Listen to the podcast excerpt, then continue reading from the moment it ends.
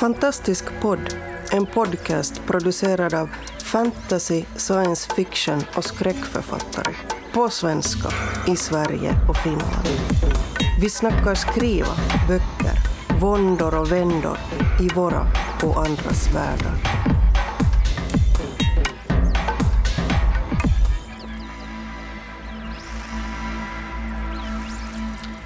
Hej och välkomna till Fantastisk podd. Idag så är det Stockholmsgänget och eh, jag heter Oskar Källner. Med mig har jag Boel Berman, Peter Berting, Anders Björkelid och Erik Granström. Och eh, idag så tänkte vi prata om gestaltning. Gestaltning, det är ett väldigt fint ord som man hör lite nu och då i skrivarsammanhang. Men vad betyder det egentligen? Erik, o du vår guru, vad säger du? Har du några tankar på detta område? Ja, jag föreslog ju faktiskt ämnet och gick genast och försökte slå upp det på Wikipedia, men jag blev inte så där väldigt mycket klokare. Så att jag, jag, får hitta, jag får helt enkelt bluffa och låtsas att jag vet vad det är.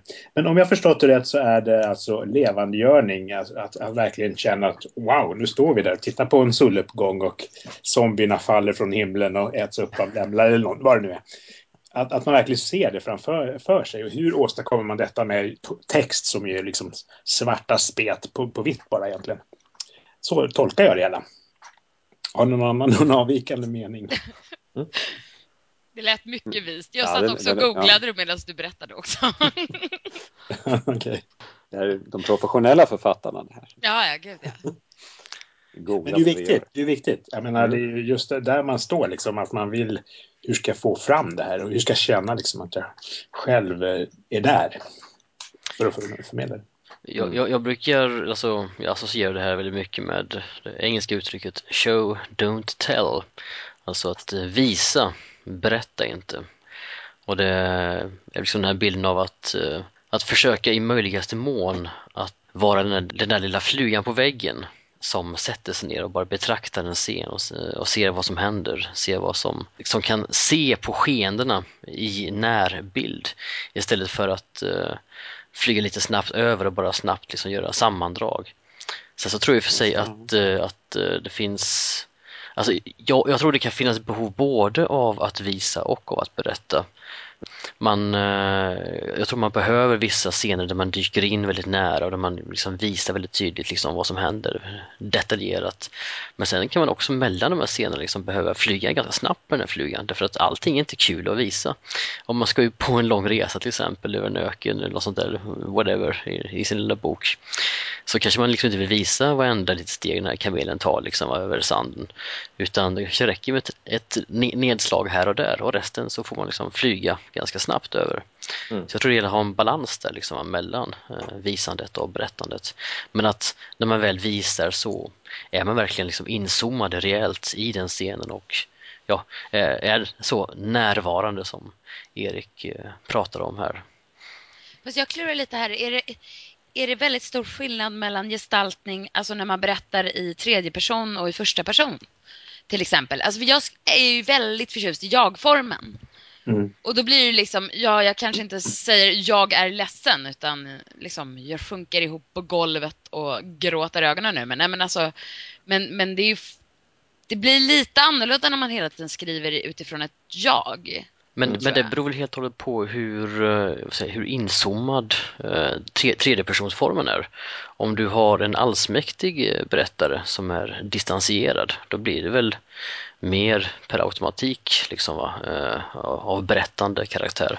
Om du däremot är rejält inzoomad, eh, om du har det så kallade begränsat tredjepersonsperspektiv där du liksom ser ur den personens ögon fast det fortfarande är han eller hon istället för eh, jag så, så tror jag att man kan liksom vara precis lika inzoomad liksom, som, som om du vore i, i, i första person i jag-form. Jag tycker jag har fått Mm. rätt mycket feedback när det blir liksom slentrianmässigt det där att du måste levandegöra liksom att när man ska gestalta och när man sen tittar liksom ur ett bredare perspektiv på andra författare att många av de som är lite större och lite mer etablerade kommer undan med mycket mer berättande och mindre gestaltning. Man tar George R. R. Martin som kan liksom skänka oss flera sidor med bakgrundshistoria ibland som bara är berättande. Mm. och hur han mycket famöst liksom inte arbetar med redaktörer. Och jag kan liksom se hur en redaktör, om man har fått den texten, skulle ha sagt så här, ja men du får kapa de här sidorna, får levandegöra det istället. Hörru, Erik här. Det, det är två frågor här. För det första, det du pratar om nu är exposition. Alltså hur ska jag få fram information som jag måste ge läsarna som Mhm. det där klassiska berätta mer professorn. liksom, Mm. det, det är lite grann, hur hanterar man exposition? Det kan vi väl ta först en sväng kanske. Sen, hur gör ni knep för att gestalta, för att göra det levande? Kan vi inte börja med, var, liksom, hur, hur gör ni med exposition? För ibland vill man, man måste ju trycka ut liksom, fakta. Va? Mm. Jag, jag har blivit skadad av all feedback jag har fått, så all exposition försöker jag knöka in i dialoger istället. Mm. Så istället för att säga liksom att den här världen är 200 år gammal så får någon gubbe berätta det i så fall. Uh, ofta mycket också att man kan lösa expositionen i, i en actionscen istället på något sätt. Med att karaktärerna berättar om vad som har hänt eller vad som kommer hända och allt sånt där. Uh, försöka undvika, i alla fall jag gör det, uh, försöka liksom slippa att, ja, som man säger, det här överjaget som går in och berättar istället. Det var Peter. Anders då? Jag, jag har nog försökt använda, kanske inte dialog så mycket, men, men just det här egentligen klassiska infodump-grejen med, med eh, personer som inte vet någonting som är essentiellt för berättelsen och en annan person som vet det och som måste berätta det. Det kan ju delvis ske i dialogform men det kan ju också eh, gärna ske i utlyfta kapitel. Just nu jobbar jag med, det, med att spränga in kapitel i berättelsen som, som för läsaren eh, framstår som, som obegripliga, antar jag. vad, vad de gör där, de är, det är återberättade sagor som bara dyker upp mitt i. Eh, men vad, jag, vad jag gör är ju egentligen att jag bygger karaktärsinformation om en av karaktärerna. Men ehm, samtidigt återberättar jag ett antal gamla myter. Och, och då tänker jag att då, då är det ett, ett sätt också då att, ge bakgrundsinformation utan att det egentligen, man märker, att det, man märker inte att det knyts i den karaktären än. Men så småningom kommer det att liksom läggas till. Och det, Lurar det- på information. Ja, jag tycker det är lite roligt att bryta mot de där tanken på vad, hur, hur man får göra. Jag skulle, jag skulle jättegärna skriva böcker där jag, där jag faktiskt kopierar, eller fake-kopierar uppslagsverk plötsligt bara. In. Men det är ju Mitt i det jag liksom gjorde sakerna. med den nya människan. Alltså, Och då har jag inte jag ju- hunnit läsa den än, det är ju skamligt. Nej, Mm. jag skrev, jag skrev ju fake-monologer kan man säga, djupintervjuer, forskningsdjupintervjuer. Mm, mm. Och sen så blandade jag det med fejkade nyhetsartiklar. Så att det är uppenbarligen så, jag vill helst bara Mm. kränga ut fakta. Och vissa, vissa blir så irriterade på sånt och jag, jag, jag älskar ju det. Jag är ju väldigt förtjust i det. Eh, nu, nu, det jag håller på att skriva på nu, då har jag ju... Jag vet inte om det här kommer funka, så risken är att jag faktiskt klipper ut allihopa. Men det är att jag låter huvudpersonen titta tillbaka tio år, eh, mer eller mindre, alltså från slutet av boken till början. Och, och berätta, och skriva foruminlägg på nätet. Ah, okej. Där hon försöker backtracka. Men jag vet inte, det finns en risk att allt tas bort. Ett bra sätt att närma sig ändå, liksom, den egna berättelsen. ja, Ja, jag gillar den idén. Men Jag- sen jag skrev- gäller det att få det att funka. Jag började på en roman en gång där jag inte riktigt visste var jag skulle börja. Då lät jag alla fyra huvudpersonerna skriva sin egen berättelse om vad de tyckte om handlingen. De skrev liksom en A4-sida ungefär. Det här hände, sa de. Och så uppfattade de ju var och en att de hade hänt olika saker. Det var ett ganska bra sätt att skriva sig in i karaktärer och få liksom expositionen för sig själv färdig. Och sen Jag gillade det där som en Så. bokidé. Har ni, har ni läst den här, vad heter den? Det är Douglas Copeland. Eh, den som utspelar sig på en flygplatsbar. Om apokalypsen. Mm, nej. Det är fem olika personer som bara berättar om exakt samma skeenden. Mm. Ur olika Jag har perspektiv. sett några filmer som är sådana. Mm. Skitbra bok. Jag trodde inte det skulle funka som bok, men det gjorde det. Jag, jag, ett problem som jag har, Erik, här, är, tycker jag, när, när folk är i berättelsen och ska prata om någonting så utgår man ju från att de vet vad de pratar om. Alltså det som är självklart för dem, det, vill, det pratar ju inte de om. Så jag brukar ta en rövare där och liksom låta dem ta ganska snäva hörn. Alltså de säger inte speciellt mycket, utan de säger det som de skulle kunna säga och sen får liksom läsaren fylla i. Och överhuvudtaget så, så tror jag det kan vara bra det, hoppas jag i alla fall. Att, att liksom lämna ganska mycket man bara antyder detaljer och sen får liksom läsaren fylla i. Så får man försöka styra de där associationerna snarare med, med detaljer. Jag, jag, gör, jag är lite både och där. Eh, dels så låter jag helt enkelt eh, ja, karaktärerna pratar utifrån sin världsbild och läsaren får helt enkelt försöka fylla i så mycket det går. Men å andra sidan så eh, gör jag också precis som eh, Anders var det va? Att du ibland har med en karaktär som inte vet så mycket helt enkelt Mm. och då får de andra förklara. Men annars eh, jag, jag är också, jag, jag försöker ju undvika infodumpen eh, så mycket det bara går. Så jag sliter isär informationen och pytsar ut den i små delar. Precis som Peter försöker jag också Mm. få in så mycket som möjligt i eh, dialog. Men vad jag har märkt är det att för att få, eh, för att få kraft i en sån dialog så det inte bara blir en- massa sån här As you know Bob eh, varianter så helst skulle det vara ett ämne där två eller fler personer har olika åsikter Mm. om det. De har olika uppfattningar så att man kan få ett rejält gräl dessutom. Då kan man få in väldigt mycket information och olika perspektiv och världsbyggen och eh, karaktärsbygge eh, och ändå liksom få till en rejäl eh, ja, det, det är ju inte, inte längre en infodump men den fyller samma funktion liksom. Va? Så tycker man kan slå många, ganska många flugor i, i en smäll där. Så var det inte alls, det är en bra replik. ja men precis. precis. Från en karaktär. Det, det skapar ju mycket, skapar karaktär, det skapar information om både åsikt och, och bakgrundsinformation. Det, ja. Fast då måste jag nästan bara be om tips här just nu eller kanske idéer för att alltså jag, jag, jag skriver just nu för dataspel Mm. där hjälten ska ju vara en relativt neutral filur eftersom det är du som spelare. Just det. Och då behöver man igen, och jag har bara dialogerna som verktyg så det är liksom, dialogerna ska ge all info utan att, ja, och de ska ju samtidigt vara levande och spännande och inte bara en informationsdumpning. Mm. Mm. Och där är det svårt att få bråk. Alltså det är klart att man kan få hjälten att bråka om hjälten vill det. Men om hjälten måste- inte vill bråka, Du måste lägga ord i hjältens mun för att få, få fram infodumpen. Liksom. Du måste Nej, alltså de hjälte, du som spelar har ju liksom fyra, fem olika alternativ. Så att, jag menar, du kan ju mucka bråk eller slå ihjäl personen. Ja. Liksom. Men, men kan det låta... Alltså jag tycker det är ganska effektivt sätt, Erik här, att, eh, få fram information. Det är att låta två personer prata och så pratar de förbi varandra. De lyssnar inte riktigt på varandra utan en pratar med sin vinkling och den andra pratar om något helt annat. Eller de har ju någon slags beröringspunkt. Och då kan man få fram ganska mycket för att de egentligen inte pratar om samma sak. Utan man får fram dels det här karaktärsdragen, att de är, lyssnar inte på varandra och de kanske är oense. Dels får samma sak från två håll så att säga, därför de inte riktigt... Och, och så tycker jag ofta samtal går till i praktiken. Var det någon som lyssnade? Nej, det gick rakt förbi faktiskt. Jag är helt ärlig. Alltså, jag, jag har en fråga där i så fall, kanske både till dig Erik och Boel mest då. För jag jobbar ju i 9-12 liksom snåret mest och har ganska tydliga liksom, verktygsdirektiv från mitt förlag då, hur man sköter en dialog. Eh, och det är inte bara liksom att skriva dialog, utan jag måste knöka in känslor där också.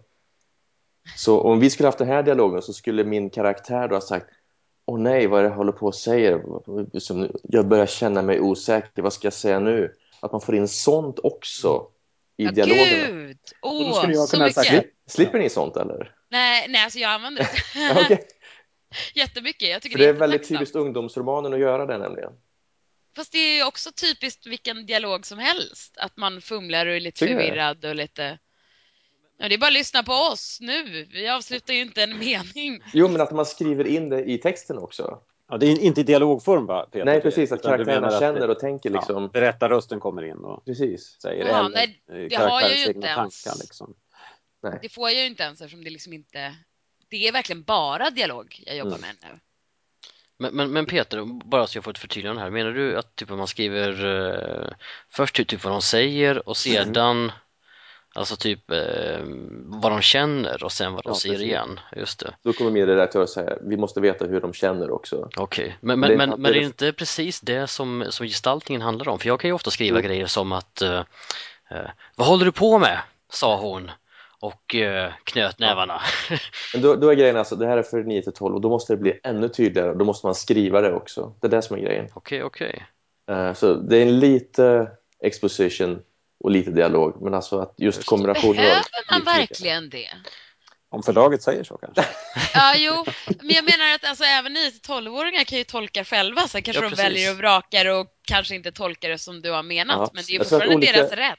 Olika förlag ser det på olika sätt tror jag. Ja, för, för, för, för jag, jag, jag skulle nog lita på att en 9-12-åring också förstår att om man, om man knyter nävarna när man säger Vad håller du på med? Mm. Så innebär det att man kanske är arg. Ja. Så jag har sett i senaste boken som jag läste nu, Hunger Games till exempel. Det är rätt mycket Ja. sånt i dem också faktiskt. Vad intressant. Ja, det är det nog. Ja. Det har du rätt i. Ja men det är, alltså jag, jag tycker det är så, så, så fascinerande. Alltså det finns ganska många sådana här säga, regler som man eh, arbetar utifrån, hur man ska göra för att få en bra text och så vidare. Och sen så när man kollar på ganska många sådana här som är riktigt stora bestsellers så tar de sig rejäla friheter. Frågan då är ju egentligen eh, tar de här författarna sig de här friheterna därför att eh, de inte vet bättre eller tar de sig de här friheterna precis, precis exakt för de vet vad de håller på med och vet exakt hur de ska bryta mot det. Helt rätt. Jag vill citera Sweeney Todd. Freely flow the blood of those who moralize. Det gled till förbi. Ja, det är bra. Det är bra. Jag tänkte, får, får jag återknyta till dig Boel? Mm. Mm? Ja, oj vad du Ja, absolut. Det här med, med dataspelsbiten där, det, det finns ju jag blir ju alltid så, så fascinerad av eh, genre, um, genrens inneboende problematik och gränser på något sätt. I alla fall i, i tidigare eh, dialogdrivna dataspel, då fanns ju alltid den här, den här eh, dialogen man hade med en person som alltid svarade fullständigt nonsenssvar. För att det, det fanns ett antal inbyggda svar som all, alltid kom liksom. Man, det var en, visserligen kanske en ledtråd till någonting, men var, ja, man visste ju att det har regnat mycket på sistone. Kungens män är oroliga. Kom som någon sorts loop. Eh, jag, jag skulle bli väldigt liksom, sugen på att, att om, jag, om jag skulle sitta och skriva dialog som skulle driva handlingen framåt i ett dataspel, skulle jag vara väldigt sugen på att använda just den upplevelsen av att det här är ju, det här är ju någon robot som pratar gallimatias, men ändå faktiskt driva karaktär och handling in i det. Det skulle vara så väldigt kul att lura. Jag tycker om att lura folk. Ja eh, För liksom det, här, det här verkar vara rent goddag yxskaft men i själva verket visar det sig liksom, ja han fattar liksom vad som händer här. Och jag pratar med en verklig typ virtuell verklig person. Ja, men det är ju klart att man vill luras och man gömmer info. Alltså det vi gör väldigt mycket nu, det är ju att karaktärerna kanske inte talar sanning. Men just att få de- spelaren att känna att ja, men det, här, det här är dåligt. Det skulle jag tycka var så kul att få. Ja, Det här är en dålig dialog. Det, det är dålig eh, AI bakom det här. Eh, Men i själva verket så är det liksom, ja, han kanske är senildement eller det, han vill egentligen undvika ämnet och försöker liksom leda bort det Ja, till ni- någonting annat. Det skulle ja vara så en sån kul. karaktär liksom. har jag inte riktigt än. men jag kan nej, skapa en för nej. din skull. För, mig- ja, jag skulle, jag skulle vara Ja, väldigt tacksam. Du, jag, du får döpa honom sen också. ja, han, kan, han kan få mitt namn. Jag skulle tycka det var- skulle vara nära. Det här ska vi ordna. Ja. Ja, ja det låter Yes. trevligt. Mm. Mm. Yes. Mm. Ja, vi gled långt från ämnet här känner jag. Ja, Fast vi är kvar lite grann kanske i gestaltningen. vi, vi, vi tangerar. Men vi har ju, Ja men det är väl lite det här, hur ändå. fasiken gör man gestaltning genom enbart dialog? För Mm, jag menar, mm. det måste ju alla ha fightats med. Ja, det är väl det som är den stora utmaningen också ibland. Nu har jag ingenting emot att eh, lägga in sådana här grejer eh, som hon knöt nävarna eller vad det nu är för någonting. Eller kanske till och med skriva in rakt upp och ner vad någon känner. Men eh, jag skulle citera återigen då den store Stephen King och hans bok Att skriva.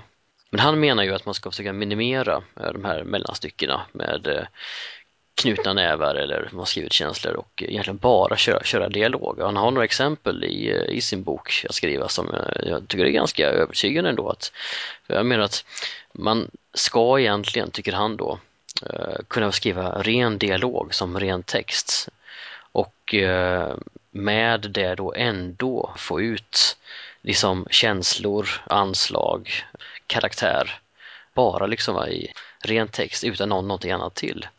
Alltså, det där minns jag inte exakt för att alltså, jag, jag vet ju att han är väldigt svag för dialoger och väldigt korthugget språk. Men alltså han, han, han avskyr när man använder, alltså när man typ har beskrivande ord. Han, det ska ju vara liksom mannen sprang ut ur rummet. Mm. Eh, och så. Jag är väldigt förtjust i den skolan. Jag, tror- jag tror att det är lite att det är en väldigt tacksam skola för folk som läser och har fantasi. För då fyller man i allting själv.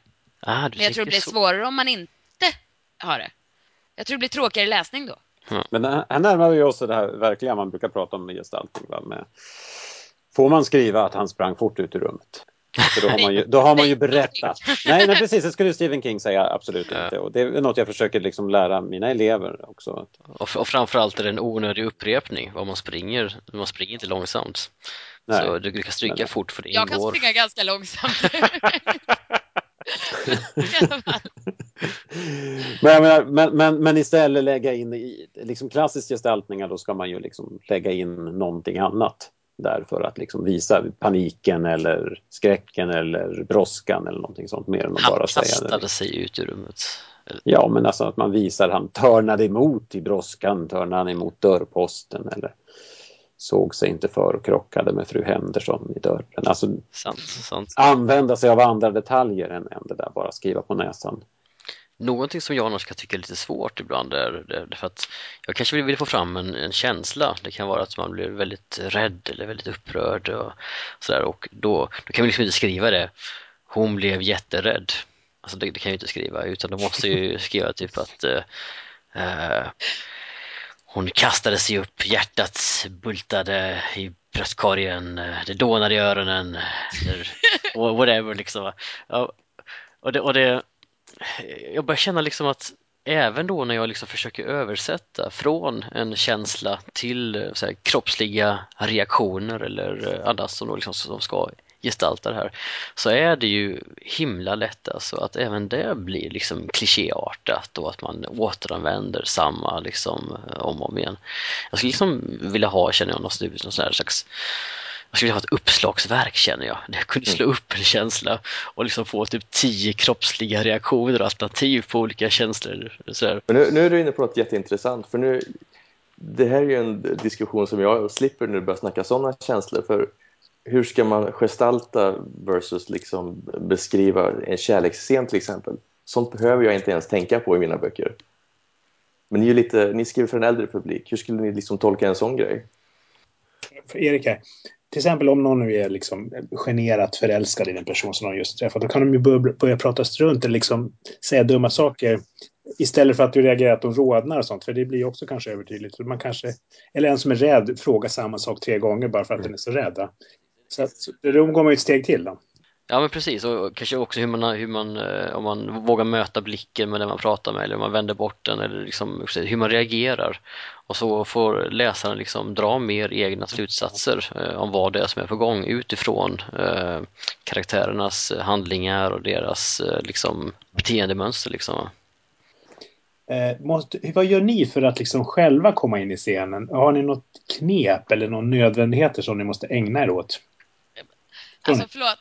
Ja, och snälla upprepa den här frågan om en liten stund. Men jag måste bara, för först pratade vi om förälskelse och allting och jag kommer tänka på, alltså för jag har skrivit typ en sexscen och det var, jag var så sjukt obekväm i att skriva den, för den skulle vara obekväm. Eh, så att, sen insåg jag att jag hade skrivit hela i hon istället för jag-form, för att jag inte ville stå för det. Så att på tal om att eh, känna för scenen och gestalta sig i den, så nej, det gjorde jag uppenbarligen inte. Ja, det är jätte... Jag har inga problem med att slå ihjäl folk, men sexscenen hade jag problem med. Så att, Men säg så här, skriver ni på distans? Står ni och tittar på och skriver det ni ser eller äh, försöker ni komma in i scenen själva och skriva det ni upplever? det är olika. Beroende på scen. Det beror på eh, vilket perspektiv jag har valt för karaktären. Eh, om det är ett eh, nära begränsat tredje, tredjepersonsperspektiv eller ifall det är aningen längre ifrån. För om det är nära, då måste jag hålla mig nära rakt genom hela berättelsen, eh, inklusive eventuella sexscener eller dylikt. Men, men så, så, ju- antag att det blir en sexscen då. Om liksom det hettar till, då kommer ju liksom berättelsen närmare automatiskt. Så kanske går på distans när man börjar prata om eh, vilken tid tågen går. Va? Så att det, det kan ju faktiskt eh, i samma berättelse och samma kapitel och samma scen gå mer eller mindre nära tycker jag. Alltså, ni? Jag, jag måste vara där. Där är Erik då. Jag måste vara där för att kunna skriva ner det. Jag försöker suggera mig själv till att nu är du där. Har du några egna erfarenheter? Det här man pratar om method acting för, för skådespelare. Jag brukar kalla det då lite method writing utan att det är någon method. Alltså ta dina egna erfarenheter. Försök vara där. Hur känner de sig? Försök bli rädd själv. Försök bli kär själv eller vad det nu blir. Liksom, hur kändes det när du var det? Liksom Men, men du känner att du, att du liksom ser ur karaktärens ögon och inte att du liksom står bredvid och kikar på dem? Nej, men alltså man kan ju så att säga blanda sig med dem. Förstår du? Man kan ju ungefär... Tänk om du står i en folkmassa under VM i fotboll och alla skriker och hoppar. Liksom, det blir ju en upplevelse, en kollektiv upplevelse där du är väldigt närvarande. Eller, eller raveparty eller vad du nu håller på med. Så, så är liksom, så känna att jag är där. Nu, nu känner jag. Jag kan skriva om lukterna, jag kan skriva om ljud och liksom massa saker som dyker upp nästan automatiskt. Va? Mm. Jag tycker det är mycket lättare om man gör så. Jag, jag har väldigt svårt att skriva på distans för då blir det lite sådär... Ja, då blir det ingen gestaltning. Då blir det Jag håller med dig. Jag, jag, jag är mina karaktärer alltid liksom. Det Mm. 100 procent.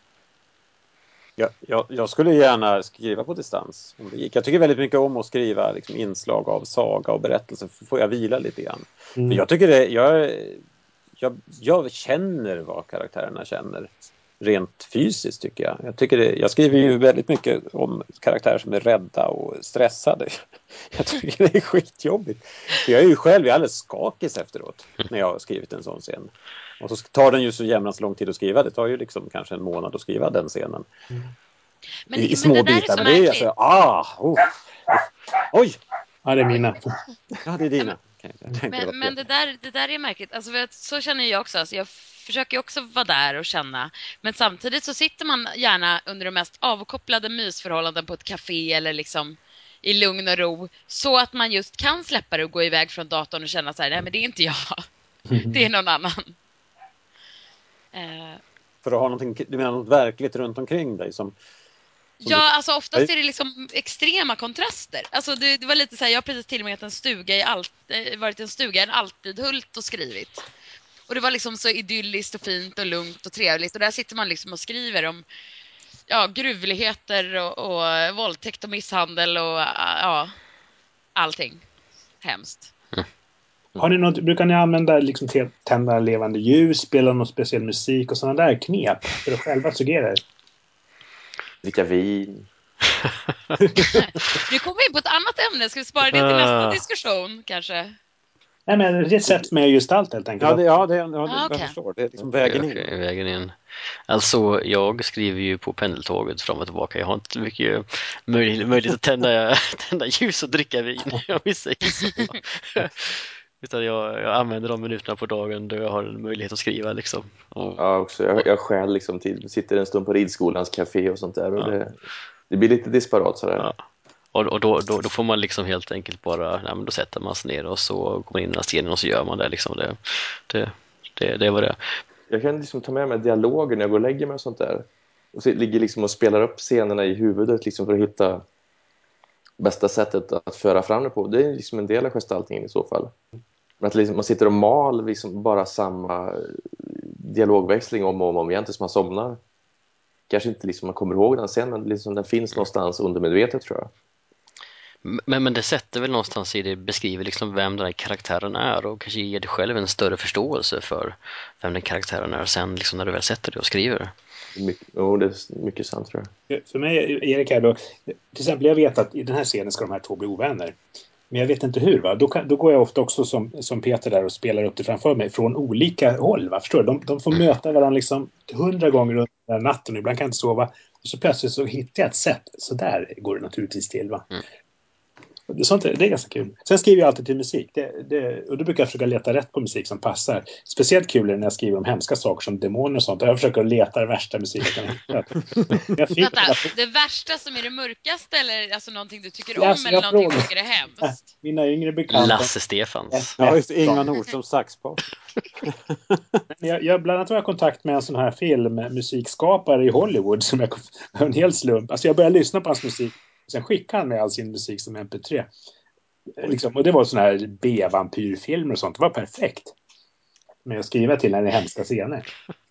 Det var ju praktiskt. Jag, jag använder också sjukt mycket musik, men den är oftast kanske inte lämplig för det jag skriver. Alltså, typ just nu har jag hållit på och skrivit om Freja en massa, alltså gudinnan. Och då var jag, så, var jag så trött på att hon skulle vara någon så här gullig liten love goddess. Så att jag gjorde en lista som bara har så här fuck the pain away, destroy everything you touch och ja, väldigt hårda mm, låtar. För att jag ville att hon skulle liksom vara mer kaxig Riot Girl-hållet. Liksom. Mm då blir ju kontrasten liksom något som suger, suger bort någon tidigare bild och så tar du Mm. iväg till. Ja, det är väldigt... Det är också lite method writing måste det ju vara. Komma in. Jaha, det Ja, kanske är... ja, ja men visst. blev bra mycket mer arg Ja, än ja, de första precis. utkasten. Hörni, jag tror faktiskt att vi börjar nå våran eh, tid på det här avsnittet. Oj, Ja, tänk vad roligt vi har haft. har vi sagt något klokt då som vi kan... Det var lite fragmentariskt men roligt. Det är vår stil tror jag. Ja, jag tror vi är den spretiga gruppen. Levande dialog. Men Erik, har du inte några smarta sista ord om, om gestaltning här nu? Om Precis. gestaltning. Ja. Man måste, man måste eh, ha en relation till alla sina ka- karaktärer. Du pratar om en nära relation, alltså en, nästan. Man måste vara deras älskare och älskarinnor. Oj, Bra. Fint. Det var fint. Ja, det är bra. Tack så mycket. Hoppas ni eh, haft ett trevligt tillsammans med oss. Vi eh, syns snart igen. Hej då! hej då!